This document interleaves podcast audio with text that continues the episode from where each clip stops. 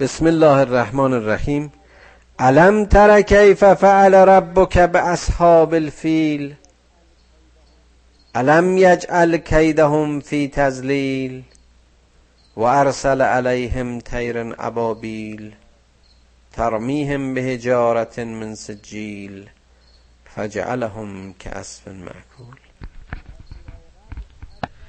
در سوره قبل عرض کردم که خداوند هر جا از حالت و کیفیتی سخن به میان میاره در تایید اون حجتش و دلیلش صحنه ای رو و تابلوی رو رسم می‌کنه. که بسیاری موارد دیدیم این تابلوها. تابلوهای بسیار بسیار زیبا.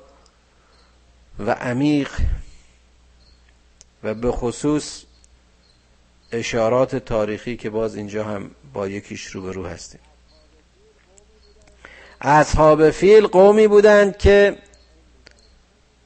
متنعم بودند ثروتمند بودند. طایفه بودند که باز در سایه این مال و منالشون یاقی شدند. حوض کردند که خانه مکه رو از میان بردارن. حمله بکنن. و این پرستشگاه اون روز رو ویران کنند خانه ای که به دست ابراهیم ساخته شده بود خانه توحید رو محو کنند اما همونطور که می‌دونید به بلای بزرگی گرفتار شده. آیا ندیدید که خدای تو به سر اصحاب فیل چه آورد؟ آیا اون کید و حقه و اندیشه کثیف اونها رو دوچار زلالت و خاری نکرد. آیا بر اونها پرندگان ابابیل رو نفرستاد تا ترمیهم به هجارت من سجیل که سنگ بارانشون کنن به وسیله اون آجرهای پخته یا سجیل همون گل رس پخته شده است. سنگ های با دوامی بودند.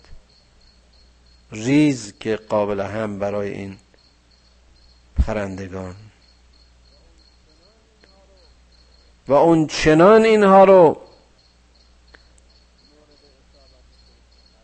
مورد اصابت خودشون قرار دادن که فیلهاشون متواری و خودشون مثل کاه کاه جویده خرد شده ریز و بیمقدار شدن بسیار جالبه. اینا ما فکر می‌کنیم داستانهای کهنه است داستانهای قدیمیه.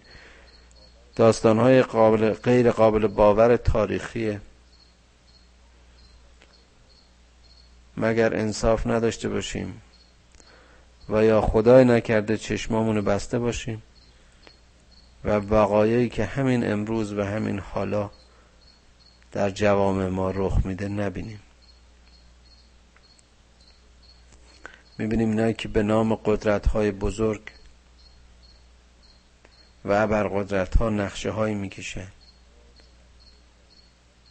برای ملت های ضعیف برای ملت های بی صلاح بیچاره خداوند چطور به وسیله پایه و ریشه اساس اونها رو رم می‌کنه و نابودشون می‌کنه.